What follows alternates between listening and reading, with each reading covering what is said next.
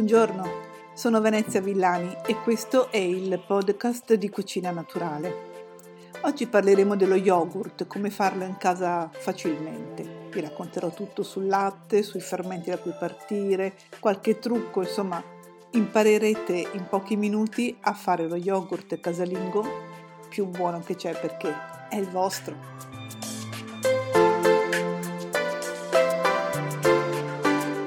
Conosco persone che preparano il loro yogurt senza nessun tipo di elettrodomestico.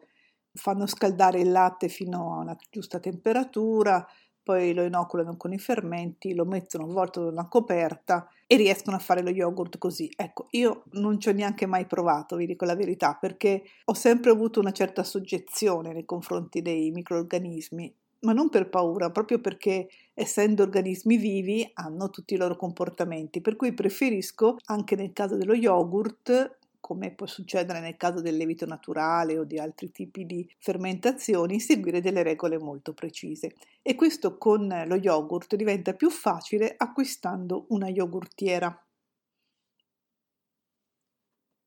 Ci sono due tipi di yogurtiere, quelle con i vasetti e quelle con un unico vaso da un litro.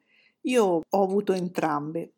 Devo dire che quello da un litro è più pratico per certi versi perché non devi versare il latte in tutti i vari bicchierini, però poi quando vai a utilizzarlo, avere il vasetto monoporzione per me è più comodo.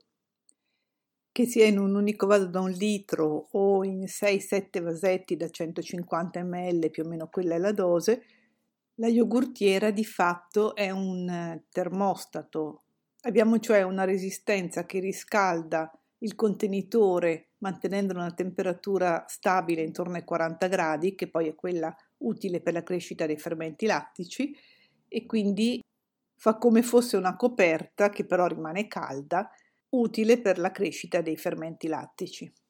Questo piccolo elettrodomestico costa qualche decina di euro e nel giro di qualche mese l'avrete ammortizzato.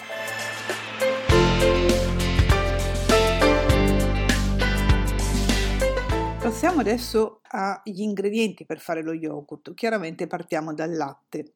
Ci sono due possibilità. Prendere del latte fresco, dove però bisogna ridurre ulteriormente il numero di batteri presenti, perché nel latte fresco c'è una certa quota di fermenti vivi, che però non sono quelli dello yogurt.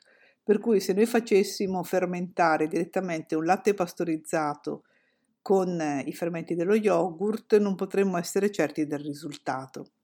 Quindi nel caso si tratti di latte fresco conviene scaldarlo a circa 80 gradi oppure farlo arrivare al limite del bollore e poi spegnere, farlo raffreddare completamente e poi usarlo per far partire la fermentazione dello yogurt.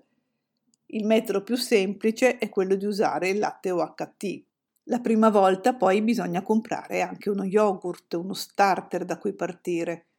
C'è chi preferisce prendere i fermenti in farmacia, ma in realtà basta prendere uno yogurt che sia fresco, che quindi sia lontano dalla data di scadenza e naturalmente senza nessun tipo di aggiunta, deve essere uno yogurt bianco. Per ottenere lo yogurt casalingo bisogna mescolare lo yogurt acquistato con il latte OHT e poi versare questa miscela ottenuta nella yogurtiera. Sulla confezione sarà indicato quanto tempo lasciarla in funzione, di solito bastano 8 ore. Alla fine bisognerà spostare i vasetti o il vaso in frigorifero e lasciarlo lì per un po' di ore prima di poterlo consumare. Bisogna ricordarsi di conservare uno dei vasetti perché faccia da starter per la produzione successiva e quindi voi a questo punto potrete andare avanti comprando semplicemente del latte lunga conservazione da utilizzare per preparare il vostro yogurt. A regime, una volta ammortizzato il costo della yogurtiera, pagherete lo yogurt al prezzo del latte OHT. È possibile che dopo qualche ciclo di fermentazione lo yogurt cominci ad avere un sapore un pochino diverso, piuttosto che essere un po' più filamentoso e a quel punto sarà arrivato il momento di comprare un nuovo yogurt, ma ne basterà uno per far partire il nuovo ciclo di yogurt fatto in casa.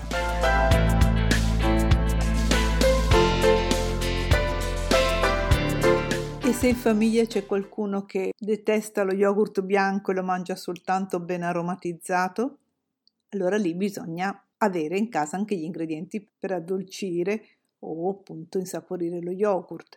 E che cosa possono essere?